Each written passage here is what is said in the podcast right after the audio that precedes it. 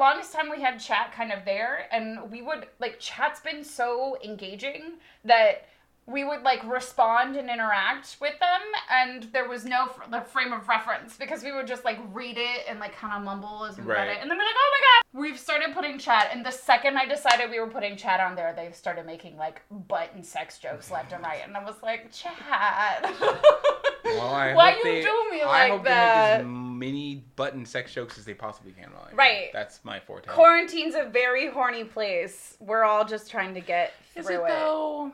I most people, yeah, for me at least, it definitely has been.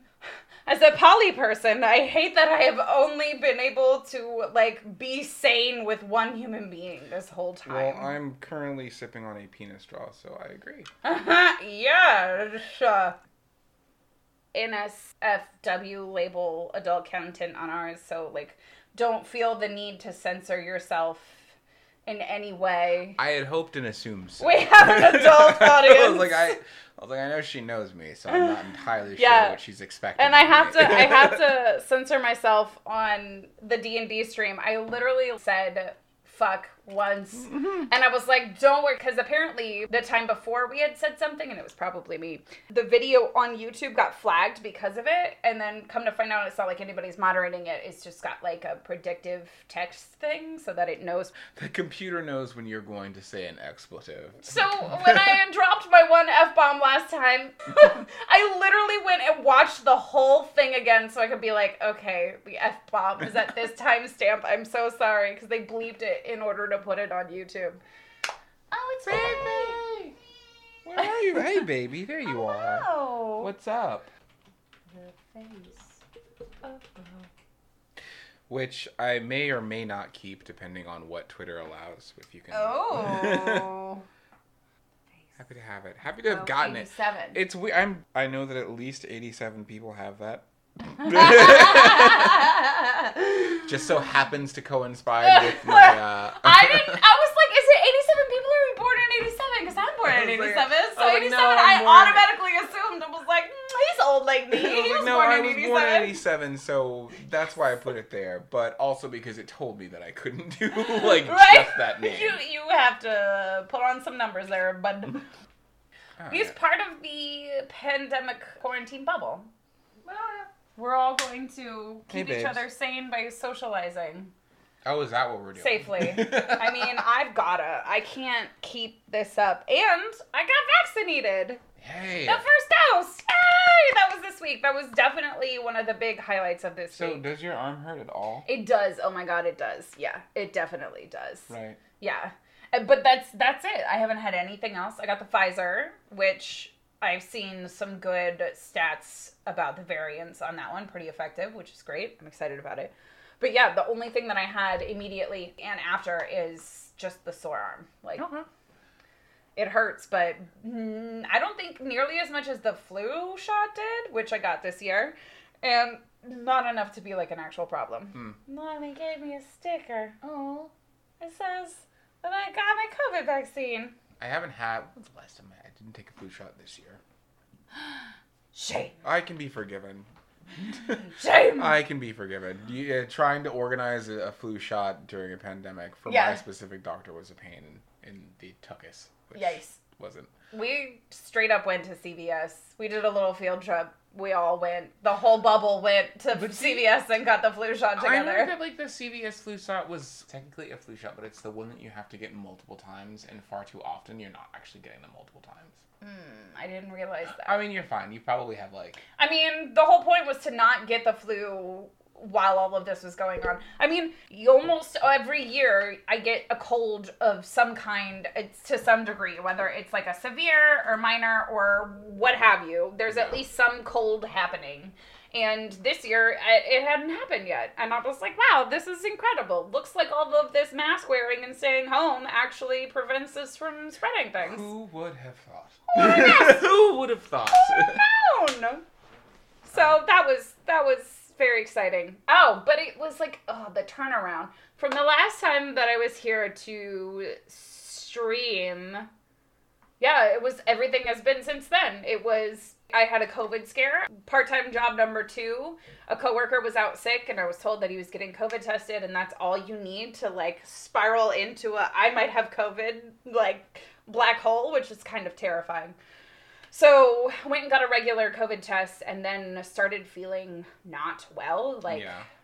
fevery and achy and then the next morning like went straight to patient first and got a rapid test and knew within like within the hour that I had negative results and then I think later that day or the next day I got the standard test results which they say if you do rapid you should also do the normal ones like the rapid one is a quick and dirty but the one that takes a few days is actually more comprehensive so they were both negative and that was amazing What is the rapid test like? it's the same. It's exactly the It's same. the- It's the same uh, swabby swabby, which if you haven't done is really uncomfortable. You know, I've had quite a few different types of tests in my life, Good. Good. which you should have. You Way to be a have- you responsible, should be healthy responsible adult. Test of often and frequently for all the things. frequently. You know what? Even even if you feel perfectly fine, go on and have a test. Yeah. You know, it's kind of like having a glass of milk. You feel bad, have a glass of milk. Don't don't do that. Don't have a glass of milk. But the idea of just the in, the up, down, around, and over, Yeah. like I'm tying my shoe with my brain. yeah. No, It's so you. wild. They literally they talk about it because the first two times I got a COVID test, the standard test, they administered it themselves. And then the, the CVS one, you do yourself. And then the rapid one, they did it. But Wait, wait, wait, wait. I can do it myself. Mhm. That sounds like a terrible idea. It's having done it having someone else do it to me first made me realize just how it goes because what it, it's it's so weird and it reminds me of all of the horror films because you go straight back in your nasal passages. You don't go up. If you go straight back you get past like a little flap and then it's like oh, it's, the flap. it- it's like it's around the bend almost and it's it's straight up your sinus wall. It's and I, like i i started tearing up and i instantly need to sneeze and it's like it's an experience and i sneeze every time that it happens but it's like a little bit of tickle and uncomfortable and like trying not to sneeze while it's happening because they gotta have it on there for 15 seconds. Trying not to sneeze in that time is really really really tricky. I, almost did it. would probably go in there, see it happen to someone else, and be like, no, no, thank you.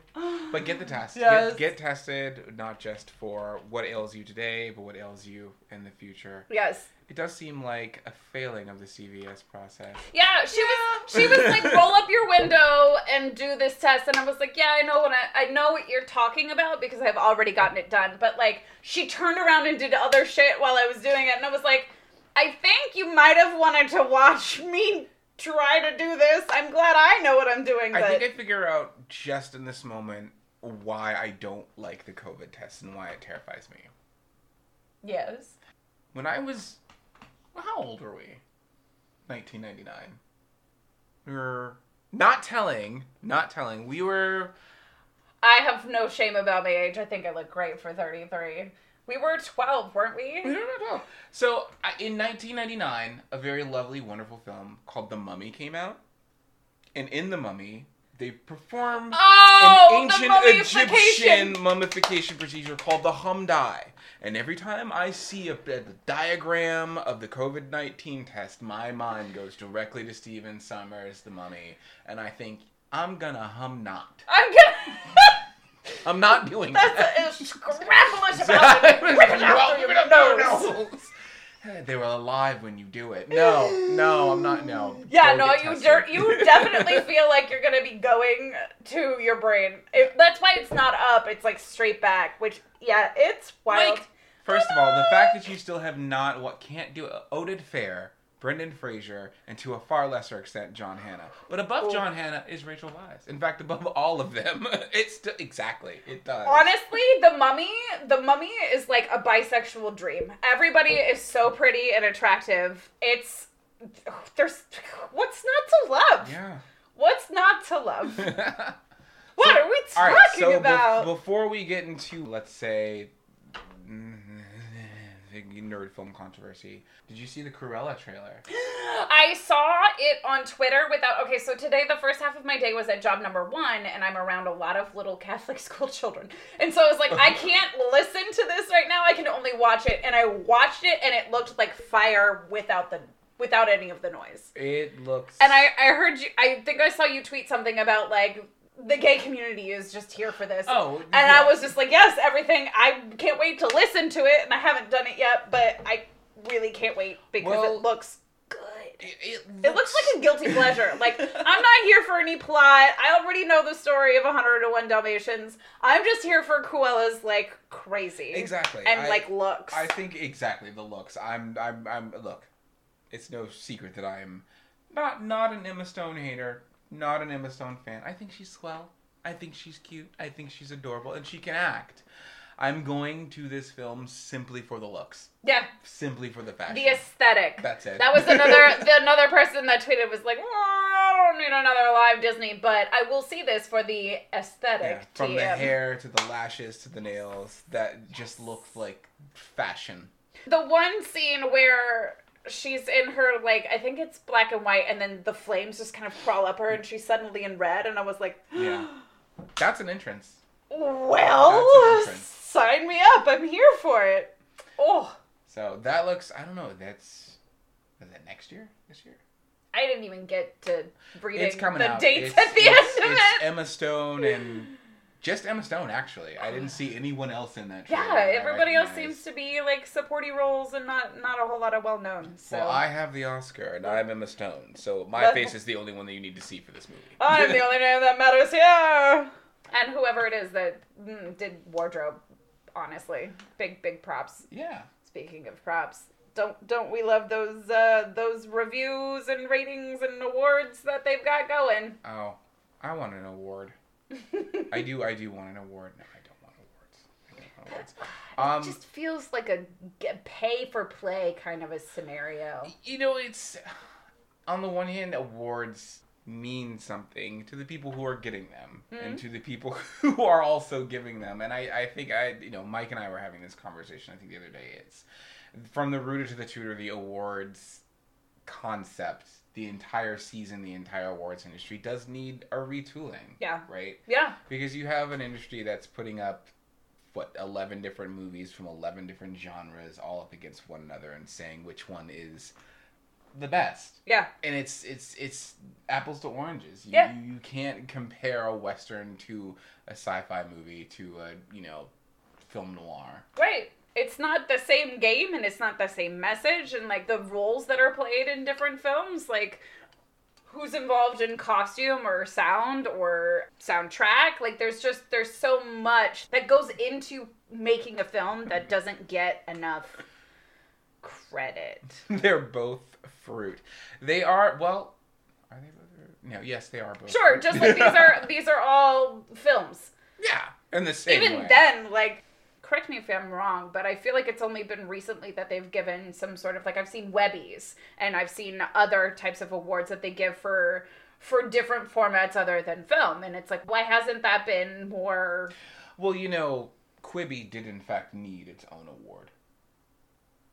It did? For no it did not for the Princess Bride remake with like 101 celebrities. I loved that. Did you see it? I saw like a bit and piece of it. You know, whenever I see because they have that like a lot where like they'll try and reenact a movie where it's just like one second clips from a ton of people, and for me it just never really hits.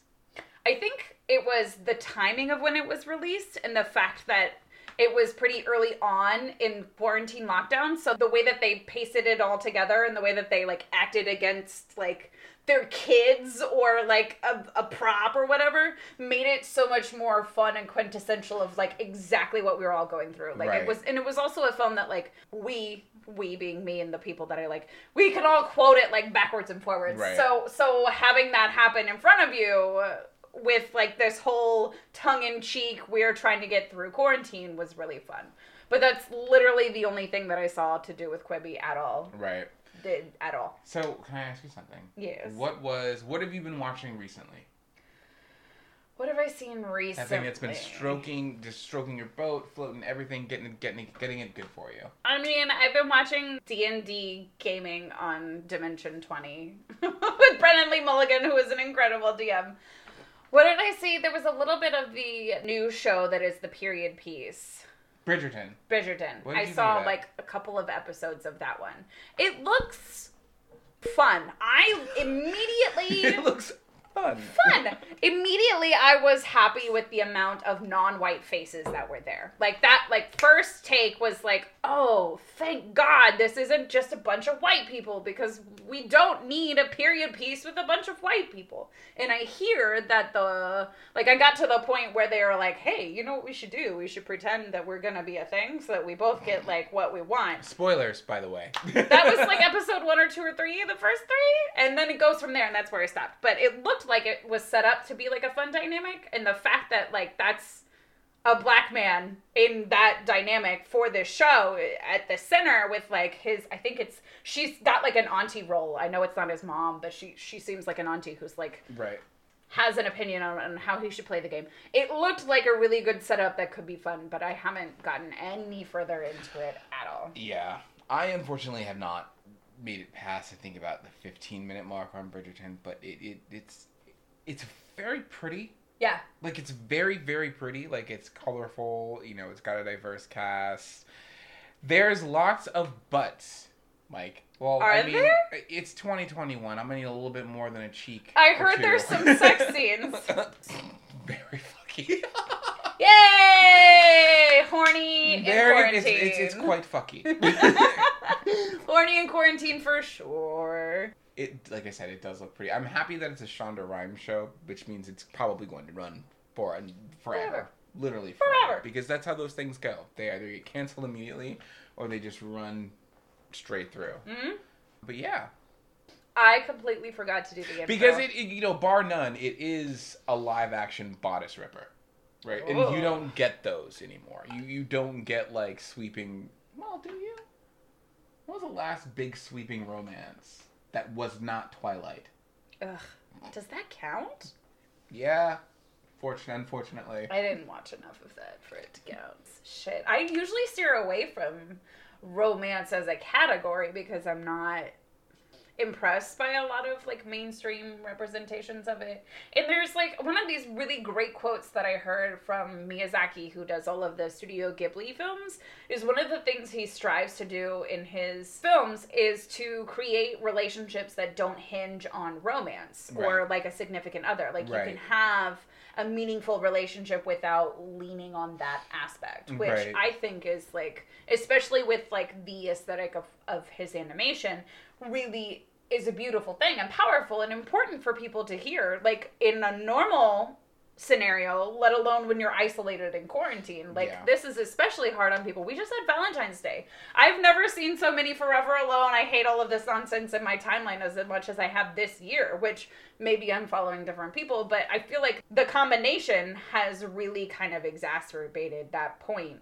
and kind of on the other side of that coin is the importance to normalize saying I love you in relationships outside of romance. Like say that to your friends, say it to your family, like say it to the people that like you care about because Say it to your butcher, baker, and candlestick maker. Because they need to. you have do no idea who'll be here in 2 to 3 weeks. Yeah. Like let alone tomorrow, you know? I don't know. You know, it's it's weird. I think like the last romance film that I watched was. Were just saying this. I'm bored by romance films. The last romance film that I watched. Well, I actually did watch two recently. I watched Malcolm and Marie, which was less some of a romance film and more of two horribly toxic people dating who probably should both go to therapy. And Go go to therapy. go, go to therapy. Get tested, It's go to not- therapy. Get tested and go to therapy. Take your meds. tested therapy meds you're good to go and Issa Rae and Camila and Johnny they did a film oh it's gonna kill me that it's on there but that was less of a romance and more of like a buddy comedy uh-huh. and I think that the problem with modern romance films is that romance very seldomly meshes with modern life Yeah. you know Yeah. right? You know, far be it from me, you know, this is not telling or anything, but a lot of us, you know, romance is both of us in bed at night and we're both on our iPads. Not necessarily because we are, you know, not interacting with one Sure. another, but because we're set in our waves and we're comfortable and I know you and I know that the best one of the best parts of us is just being able to be in a comfortable silence. Right, the longevity of that, Exactly. the comfortability in your companionship that you don't feel compelled to have to be doing things and engaging directly and constantly in order to be still building a relationship. Like that time together is is bringing you closer as long as you're both on the same page that that is something that makes you happy. Yeah. Well, since you were on romance, what is your favorite romance film of all time? Oh God. Uh, It's an easy question. It's really I can't. Princess Bride. Princess Bride? I can't think of anything else that like compels me as like. I think I'll for for myself, the stories and the relationships that I like most are Knight's more Tale. found. Oh my God, Knight's Tale. No, Knight's Tale's a little messy. the talented She- Mr. Ripley. the way that she plays with him when he could have been killed in the tournament, this whole oh you'll lose, oh you'll win. Stop playing games. I guess I think my favorite romance stories are for me found in books. Oh, absolutely. I do way more reading than I do watching. And I think now really it's more my my TV time is a consumption of like shows Mhm. rather than films. And I, I don't know. I've, I've I would also th- say that I've steered away from anything that I would consider to be a romance. Like if there's romance in the narrative, maybe that's in a fantasy or sci-fi setting, or maybe Yeah. it's in like a different thing, and that's how it kind of pops up. But I think it has to do with the idea that romance is great and it's well and it's cheeky. All you need is love. You know, my favorite romance film of all time is probably Moulin Rouge, just because number one, it's a tragedy and not a romance, and there's great That's music in good. it. Yeah. But I I think that a large part of the reason that you know, as we get older, we sort of shy away to romance is that as you get older and you grow and you experience life, you realize that romance is a part of you, Yeah. but not the main attraction. Right. Right. And this this expectation of there being one soulmate for you and most romance narratives are heteronormative and that's just not the picture that a lot of us relate to.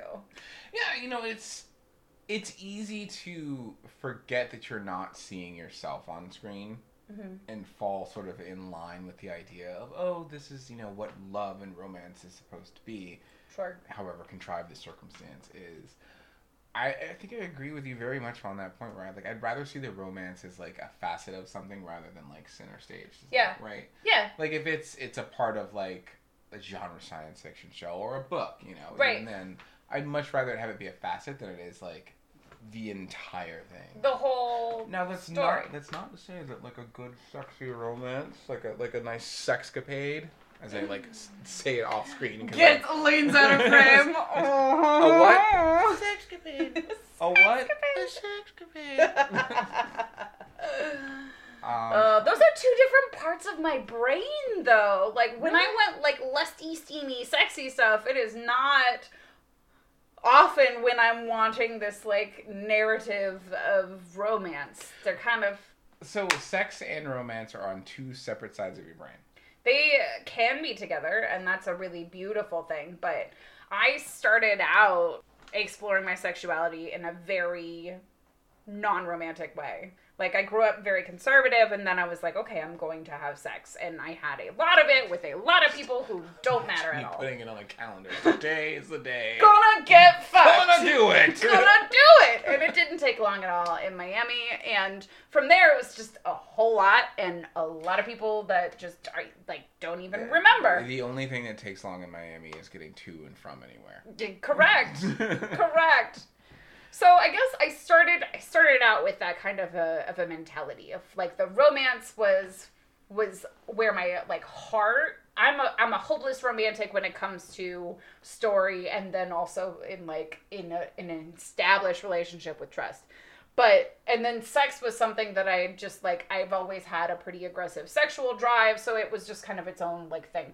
So having it coincide later as an adult was a really big deal for me and something that I've really treasured, but I still have a whole lot of sex that isn't really in well not since the past year but before that it was In the old still a part of it days. yes before Sex was a that pandemic, the the sex didn't always have a romance, but You would think that we would describe it as like you would go to like Whole Foods and go shopping for your food, and right at the end that you would just go and pick up your sex. Right, you get like some tangerines and then some booty. this is fresh. I'll take this one, please. It's nice. It's got like some give and it's soft. It's great. eh? Great A booty.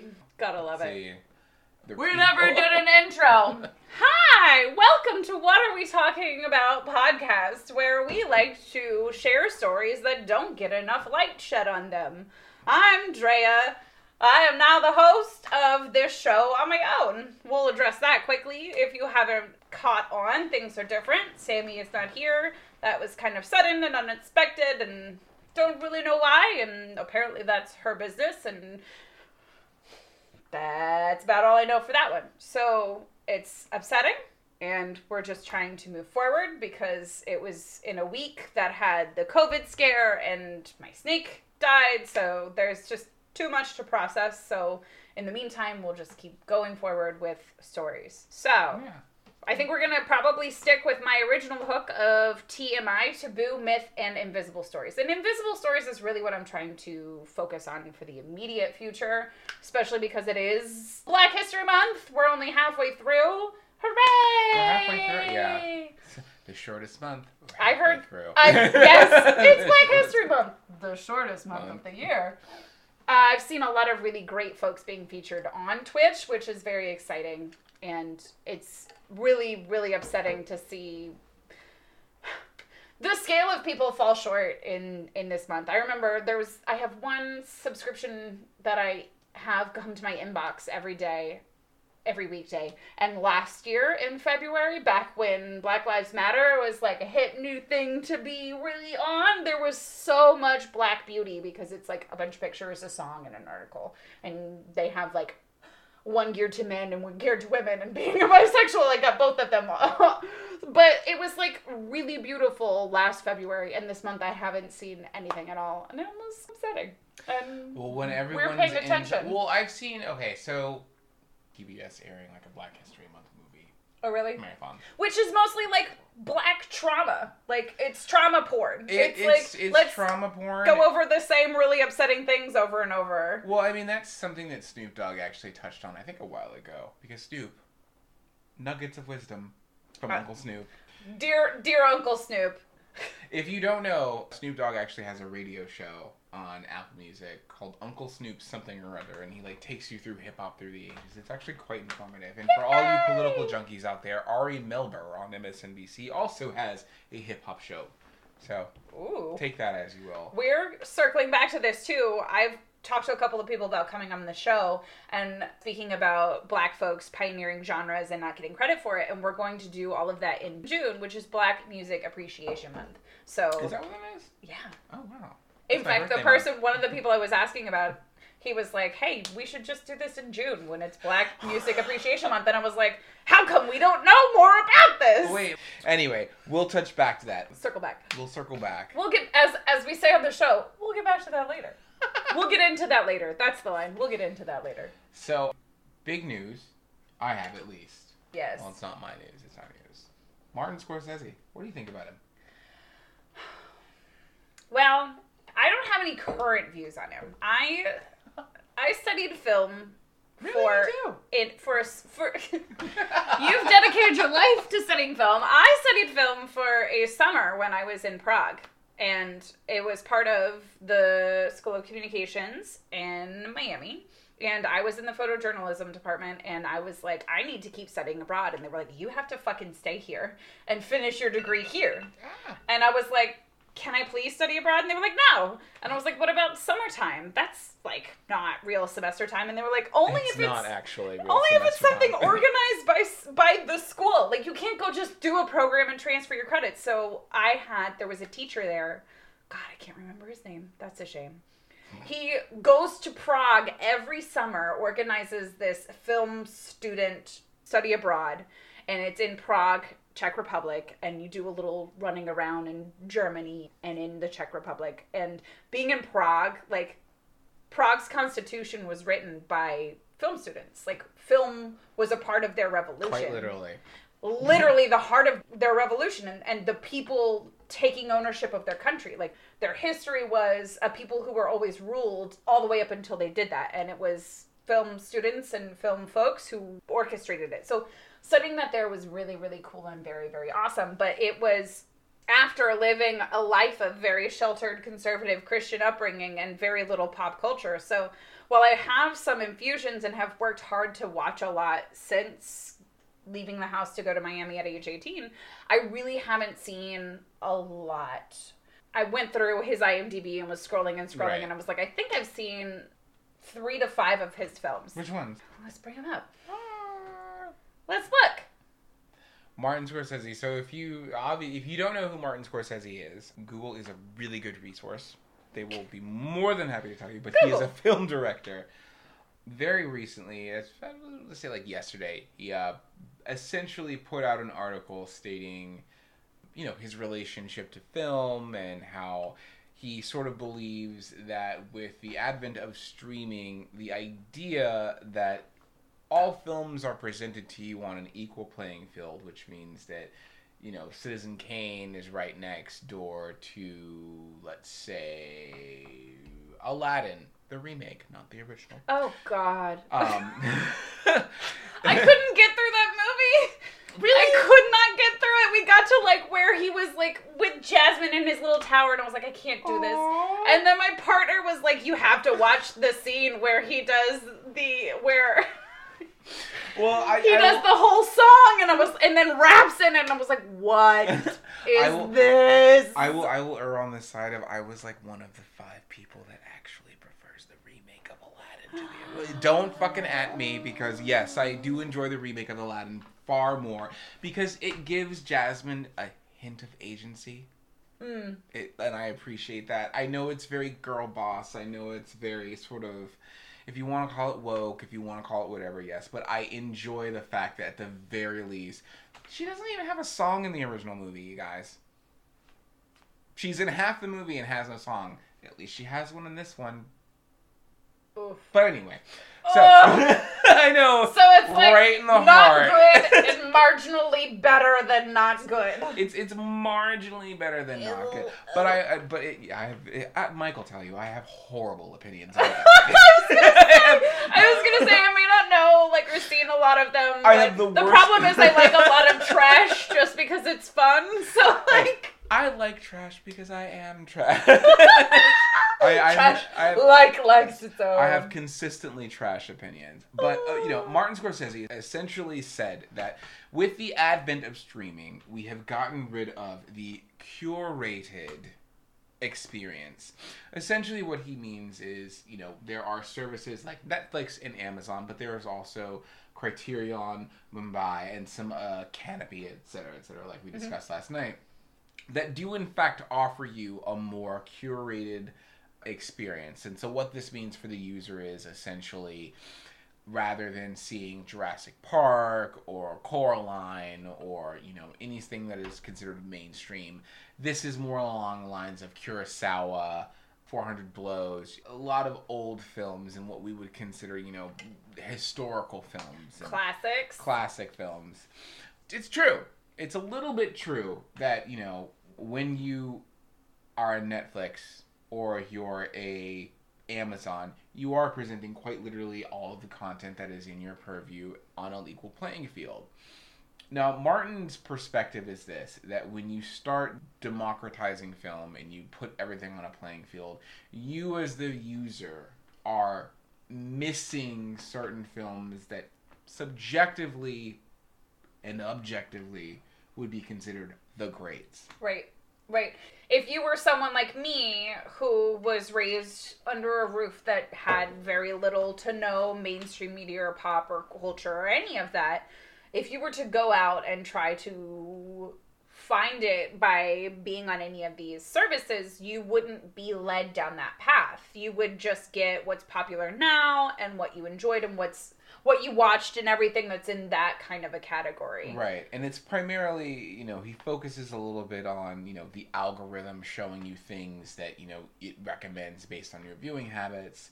Um, for me, the entire argument that he makes rings kind of disingenuous, primarily because number one, the entire industry has changed, right? And number two, most importantly, I think this rings to me. You know, you can go and read the essay that he works. It, it's very little mentions how he feels about streaming services, other than you know a slight promotion or praise of Kanopy and Criterion, et cetera, et cetera. And it, it mostly reads like a love letter to Fellini, Mhm. you know, and how Fellini. I got about halfway him. through it and I was like, this is a lot of Fellini. It's, it's it's it's it's very moving and it's very wonderful because you do understand that you know for him as an Italian man, neo-Italian realism and an Italian director really really hit with him, and of Right. course it would and it should, you know. and and also sorry to jump in but referencing like the time period and what people were doing and recovering from war and like what it was at the time right. and him reminiscing on the days when times were simple and you saw this incredible shot and you're like how the hell did he do that Or- Exactly. or, this sound design that was meant to make you feel like you didn't understand it so like there's a lot of specific early film i would say early compared to where we are now Mm-hmm. that kind of appreciation and that richness Right, right. And there's, you know, the article kind of frames it as though these things don't exist. Yeah. It doesn't specifically do, but if you're reading it and you read, you know, this ode to Fellini and how much I love and yada yada yada yada yada, and you get to the end and it's, you know, oh, and you can you can check out things that I enjoy on places like Kanopy and Criterion. Well, Martin, those those things exist. You literally just told me where I can find that curated experience. mm-hmm. But where it kind of hits for me is this idea that if you subscribe to a Netflix or an Amazon, that you are somehow missing out on what real film is, and that it also somehow harms independent filmmakers. If you were like me and like Andrea, and you have not been living under a rock, you have been inside for most of the past mm, 12 months. Which means that you, like me and Andrea, probably know what the barren wasteland of both Amazon and Netflix looks like once you have gotten past Once you got through all of the once stuff. you've gone through all Once you went stuff. through all of the the recommended things Right, based once- on your once you- viewing, you're like, what? through all that- Scraping the bottom of the barrel here. What do we got left?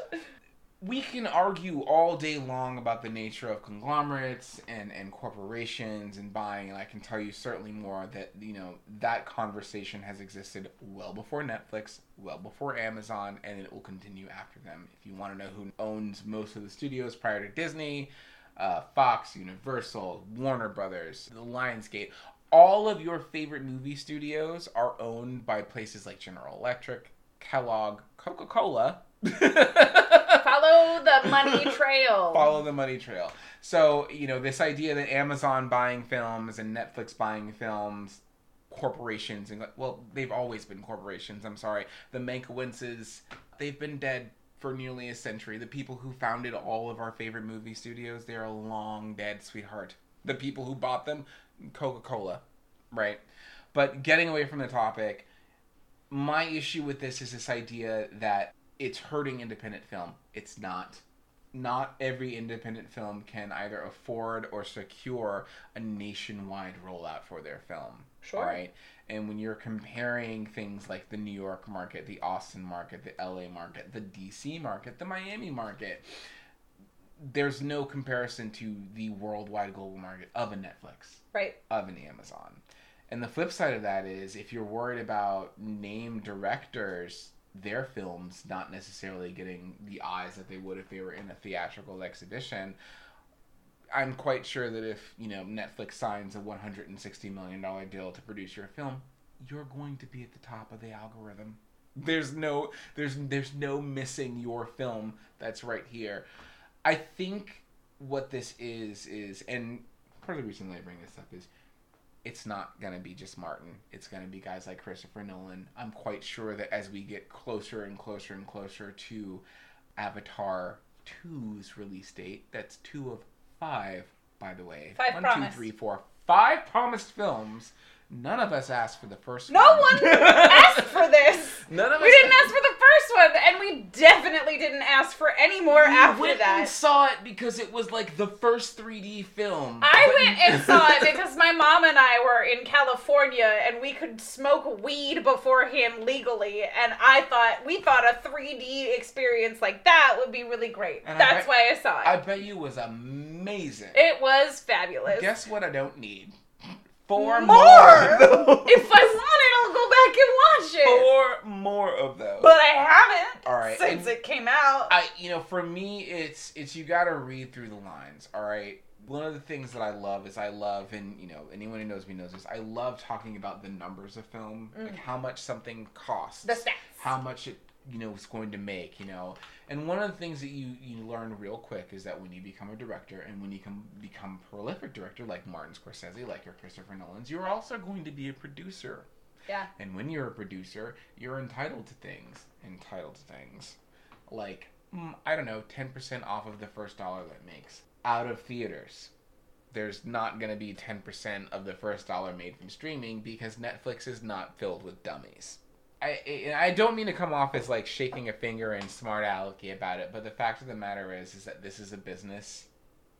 It's a business. And it's it's especially the theater side of it has suffered for a year. for a year for an absolute year and I, I if you don't think that this doesn't lead back to money somehow not to It get con- always goes back It- to money. yeah, I- Art it- is beautiful and we should always pursue it, but if you look at the end of the day, it's down to the dollars it's, and cents. it's down to the dollars and cents and yeah film has become somewhat monopolized by the superheroes and the spectacles no one is arguing that at all but you also kind of need those to keep the lights on right you remember when we were in middle school and high school every five minutes romantic comedies were Oh my god. you know all of the things right? Oh You my god. how to lose a guy in 10 days uh, made in manhattan.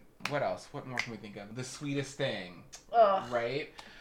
Those movies in the 90s used to be really really cheap to produce. Those used to cost five or ten million dollars and make a star out of someone. Turn and 'em everybody right out. happy. But as we got into the new millennium guess what your average romantic comedy went from being $20 million to being $50 million, sometimes $60 million.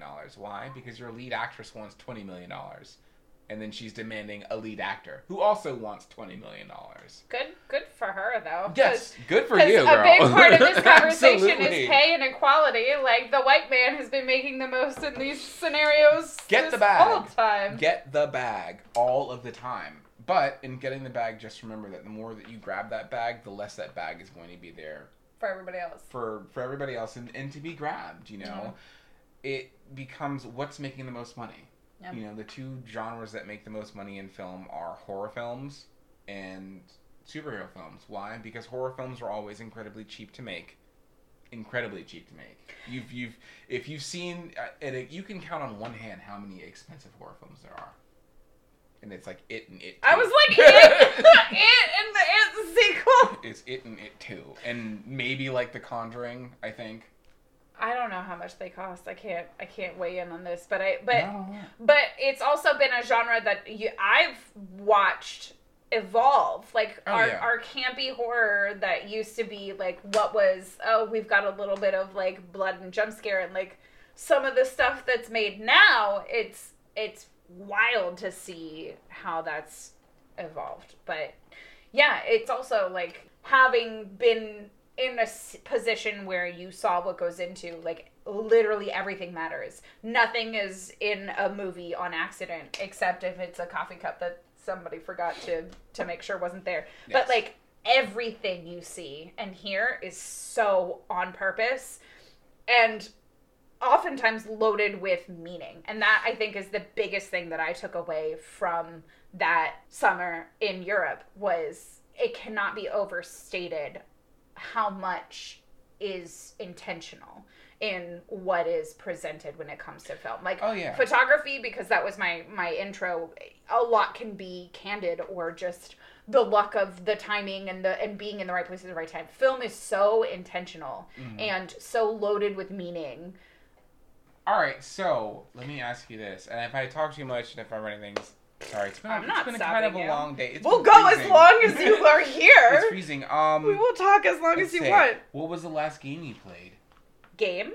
Yes. What are you playing these days? So this streaming that we've been doing since the end of August, September. I've been on it for about five months.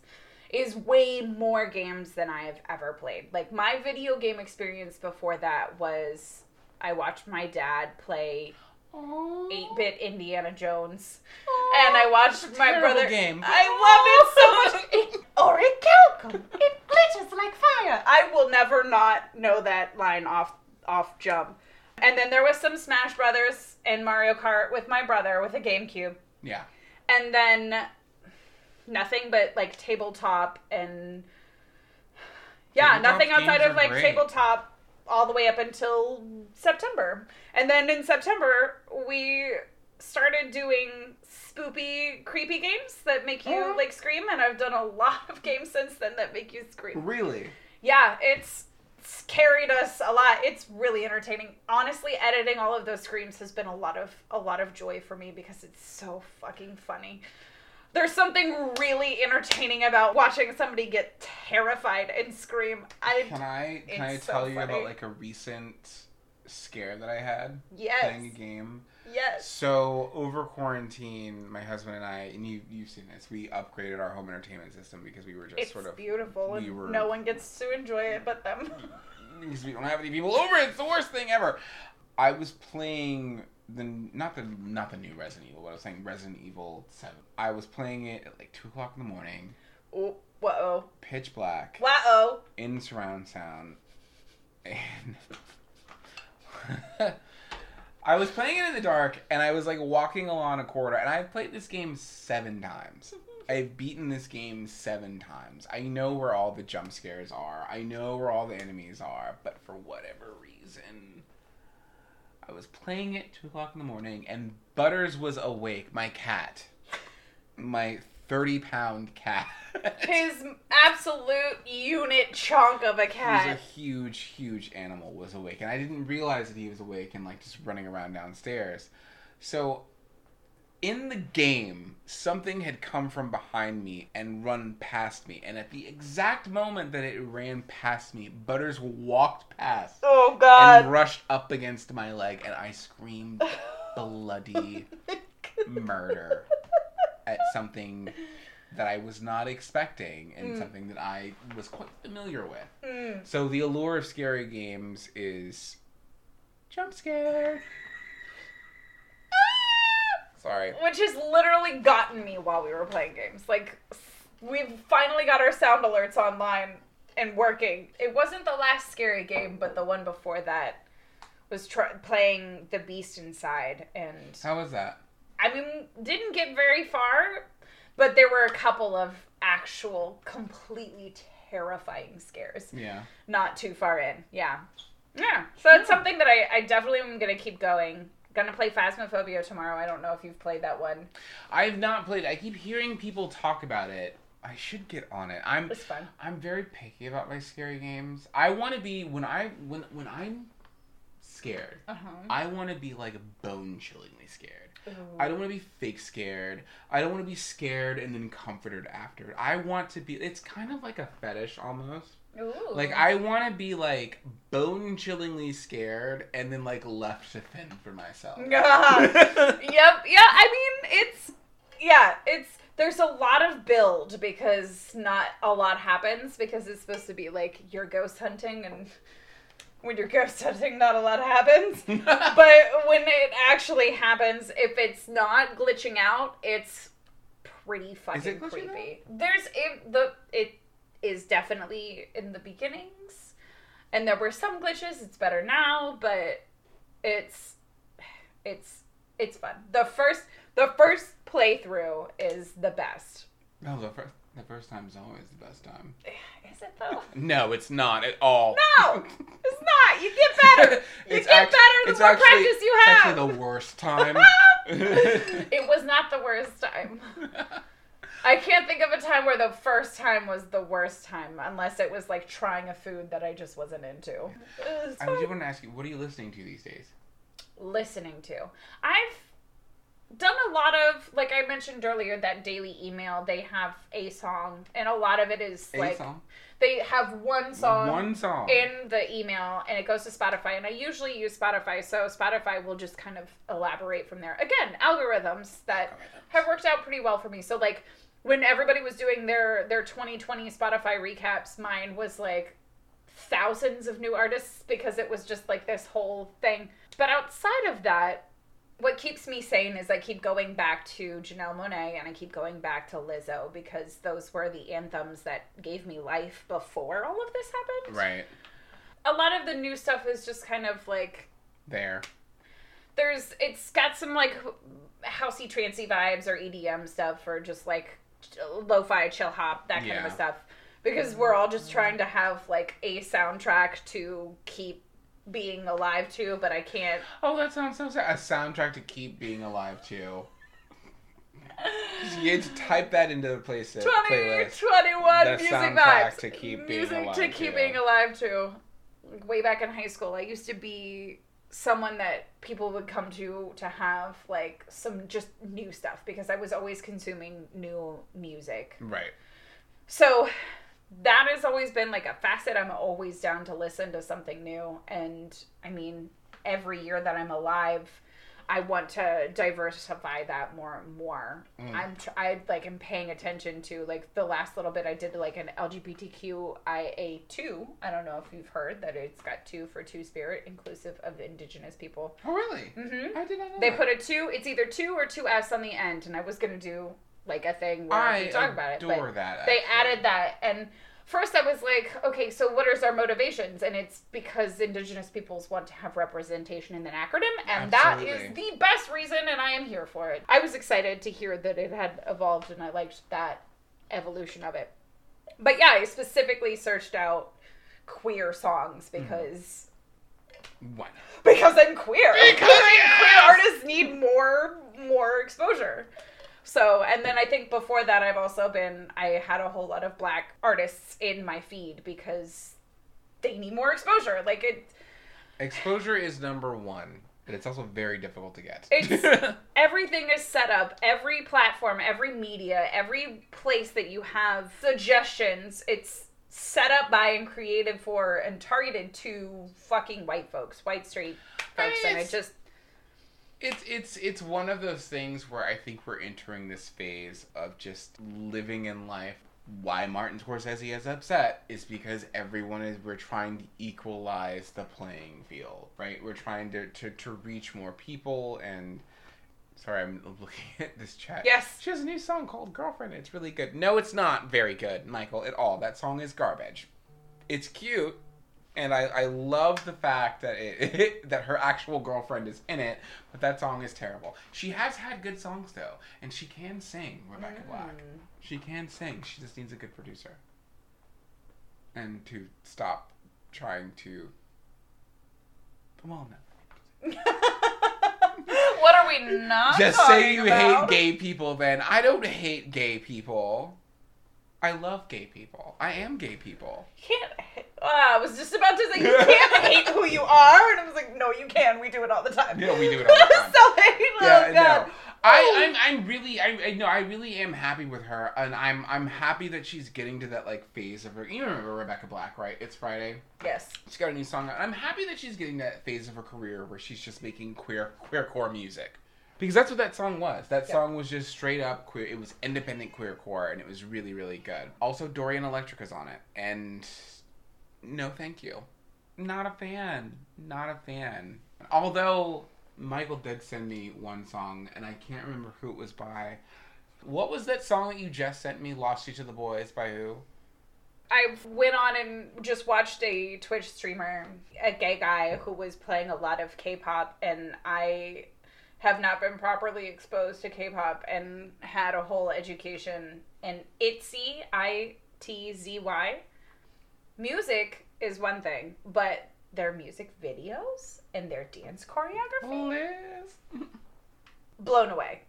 Blown Yeah. absolutely blown away. I cannot imagine what it would be like to see that live. You know, it's music today. ah, Maybe it's just like I'm getting older, but like I do. Hear me out. I love a good trap beat. but I miss instruments. I was listening to TLC earlier, and it, I was struck by if you think that TLC's discography is just waterfalls, unpretty, yada yada yada. So much of TLC's music is based on like actual instruments and bands and and whatnot, and I was just I miss instruments. Yeah. I really do. Yeah, there's a lot of electronic and synthesized and auto tuned. And I think we might have moved away from that a little bit more currently, but there's a lot of that produced music, that Yeah. produced sound Yeah. that like honestly when I'm out there in the world driving around for job number 1, I put on NPR to listen to classical music Yeah. because it gets me through traffic in Nova because like I'll either relate to some craziness or it just kind of soothes me as I like deal with it but like I will always come back to that. Yeah. And if you've ever had the drive in Northern Virginia, it's It's a nightmare. it's three different states. Oh, three different states. Okay, so did you know that for certain people, the DMV is not the District of Columbia, Maryland, and Virginia. It's Which Del- is the acronym? yeah, it's Delaware, Maryland, and Virginia. No, fuck out of here. Fuck right off. Yes, it's Maryland, Delaware, and Virginia. Delaware just I wants to be that- included. I That is incorrect. It is the District of Columbia, which like- should get statehood soon, by the way. I was like, I mean, I can see it, but also that sounds like. But here, okay, hear me out, and like stretch out your arm because this may be like a little bit of a reach. I feel like if Delawareans want to be included in the DMV, it is because it is because they do not recognize the District of Columbia. Hello, you could be double DMV. Like, we could bring you in on this, but you're not eliminating the District of Columbia. There are, in that is why this is an area. if it was just Delmar. Virginia and Maryland, we would be two fucking states, like doing our little thing, whatever. Because DC is right there and a hub of a city, it's like fucking Baltimore is what Maryland has going on. Like, if it weren't for Baltimore, like, you would be like DC adjacent. Yeah, you- I don't know where it was, but there was someone who it was online Twitter, and there was this thread where there were people who were talking about DC, and a few of them like did not realize that people actually lived in DC. They thought Oh that it was like a small city, almost like Crystal City, or like think of like think of whatever sort of area or principality that like people work in but they don't actually live in. Yeah, they thought it was that. Yes, DC is like ten square miles, but people live there. Oh, so many people! so many people! So yeah. Wow. That's wild. And all all the all the white collar white people who work in DC live in Virginia and Maryland and possibly Delaware. And that is the why folks traffic who is live so in bad. DC is like a wonderful, beautiful, like mixture of folks and cultures. I'm very old fashioned in that way, where I go hook, I cook my husband dinner every night. Every night? Well, not like every night, like most nights, I cook my husband, my, my, my husband dinner. That's incredible. I can't even feed myself every night. Yes, you can. I mean, I can, but I don't like to. well, I'll feed you.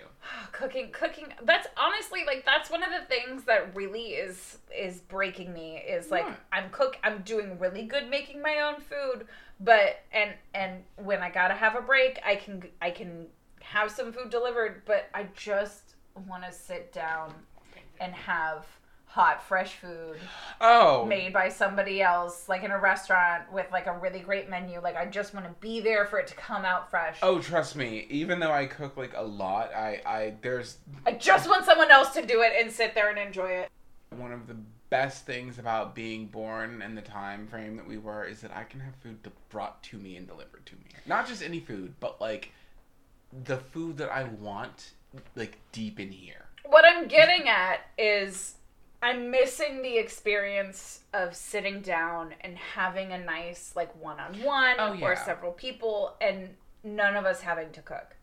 Oh, And then the fact that that's happening but like for it to be hot and fresh. oh like yeah. there's always the delivery. Like I'm not in a restaurant. I'm not Yeah. going out and getting I want it brought to I me. want I want the experience of having hot fresh food without endangering anyone's life. True. And that's that's just what I want. that's what it is. so I want now. I want to have drinks with friends and eat out and have it hot and fresh, and none of us make it, and it be safe for everybody. thank you so much for being here. Thank you for having me. I if feel you have me again, I promise it will. Structured. I was gonna say, I feel like we can we can do this like several more times and not have to deviate too far from subject matter because we we're kind of like a little dabbling across and there's there's a lot of like I I love the conversation of algorithm Yeah. and what that means and how that gives exposure to folks who couldn't afford it otherwise Absolutely. but there is there is that point of if the algorithm doesn't introduce enough variety then you're trapped within what you've Yeah. come across what you've come across. And I think the thing is that people need to remember is that like there is and I was having this conversation with someone is that yes the algorithm does show you things that only you want to see that it thinks you want to see because that's what it's there for. All right? If you watch 5 anime and like a sci-fi space film afterwards, it's going to show you anime and then sci-fi space films because it's an algorithm that's supposed to recommend things that you like. But it is optional you don't have to follow the algorithm's guidelines. You can search by genre. You Right. can search by director. You can search by actor. So those things are still there, and I think, at least for me, it's there seems to be this sort of willingness to relinquish personal agency from decisions. Not sometimes just, i just don't want to choose uh, yeah, a lot of times i'm just like please don't make me pick something because i'm tired of making decisions you don't want to choose and you don't want to be disappointed by your own choice. Yeah. So sometimes it's just easier to let the algorithm pick something for you mm-hmm. and be like, well, I didn't like this, the algorithm sucks, than it is to pick something for yourself and be like, I don't like this. Do I suck? right No, you don't suck. It's just some films suck. All films are great. There are just films that we like less and films that we like more. all of them Yeah. Yeah. Yeah. No? Yes, yes, yes, all of them. My partner and I tried to watch Trolls 2 in order to hear the McElroy brothers be in it, and we could not get past the first, like, All right, five maybe minutes. not all films. We literally didn't get past five minutes, and it was like, that money's gone. We're never maybe watching not all this. films are, are great. There are a couple of films that are pretty bad. There it is. All right, but I got. But also, sometimes trash films are fun. I Trash watch, films I are watch fun. things just to like fucking mock them and laugh and have a great time. I I do that. I enjoy watching something that I can just be like, oh my god, can you believe this bullshit? So I do it's- that all the time. it's its own special. Oh my god, it's it's only gotten worse. The more that I've learned about culture and film and structure and storytelling and all of this, the more you learn, the more you know, the more that there is trash to go. What is this? Oh, there's plenty of trash. Amazon. Amazon has the most trash. Trust me. Amazon is trash. Yes, Jeff Bezos is trash. You may not be running it anymore, but you're still running it. But everyone, I love you so much. Thank you so much, Rudy, for being here on And the thank- What Are We Talking About podcast, where we try to highlight stories that people are not talking about. Like that's that's the direction we have going forward. Which I failed at. well, we'll just do it again next time. Yes. We'll do some more because this is a bit of a scramble, and I've got some planning that's fun and panning out. But I think we we barely brushed on some things, and I think we can definitely circle back to a lot. So. Absolutely. If you have any questions, comments, concerns, suggested guests, or topics, please feel free to send them to the WAWTA podcast at gmail.com. On socials, you can find us through the Twitch. I keep saying us. You can find me and all of the folks that I really love here involved in the projects. Now on Comrade Slyther here on Twitch and Gmail and Twitter and Instagram and Facebook and all over the places. Patreon. Got to work on the merch thing. That's another thing that I've got to pivot and do. But we're really, really excited to keep this going. I love having these conversations and I love getting to diversify that through this opportunity. So thank you so much. Thank you for having me. You're coming back. I will. We're and I doing this promise I will be prepared. I, I promise mean- I will be prepared. I will have notes and an itinerary, and I won't be so. I won't say boring. You're not say relaxed. Ca- Well, the whole the appeal of this is that it's casual. They Yeah. are in the room Here's with the us. thing, We're having a great If you're time. a millennial and you're like me, right? You can't actually do things unless you've like stoked up your neurosis to a point where it's actually lighting a fire under you, and I'm just not panicked enough. okay, so what we'll do? Okay, done. Next week we'll have Rudy, and we will have uh, some structured direction. We'll talk How about that. goes. We'll talk about how our generation feels like we have not either accomplished or cannot do things unless it is quite literally life. Or The deadline. Oh my god, how many of us were considered to be gifted or Literally all of smart? us, and I can tell you, all of us wrong. we we started out like we should be in special schools but that would make it so that we weren't socialized i know that was what was said to me as a kid and here we are just kind of trying to survive so as we all are. yeah Try to survive. just Get vaccinated. get vaccinated Get your test. get tested Get your BP test, your VB test, and your booty tests. test test them all, All test right. everything It's very important. take your meds Take get your meds, therapy Get therapy. And listen to music and watch some movies. yeah consume some media Oh, and make some love. That's also good. Aww, make some. That some should love. probably be the first thing. but- Yeah. Even if even if it's to yourself. That's honestly Especially if it's to yourself. Um, That's probably going to be the best booty clapping you'll get. In fact, do more Probably of the self love. Love you all. Thanks so much for tuning in. See both of us next week is the direction that we're headed with this. Yeah, I can't. We can't. What? A, what? Am I gonna go talk to somebody else about something else? No, we're com- We're cir- we're circling back. Stay safe. Stay warm. I know a lot of folks are in some really chilly, scary times. So Yes. Please stay warm. take care of yourself and take care of each other.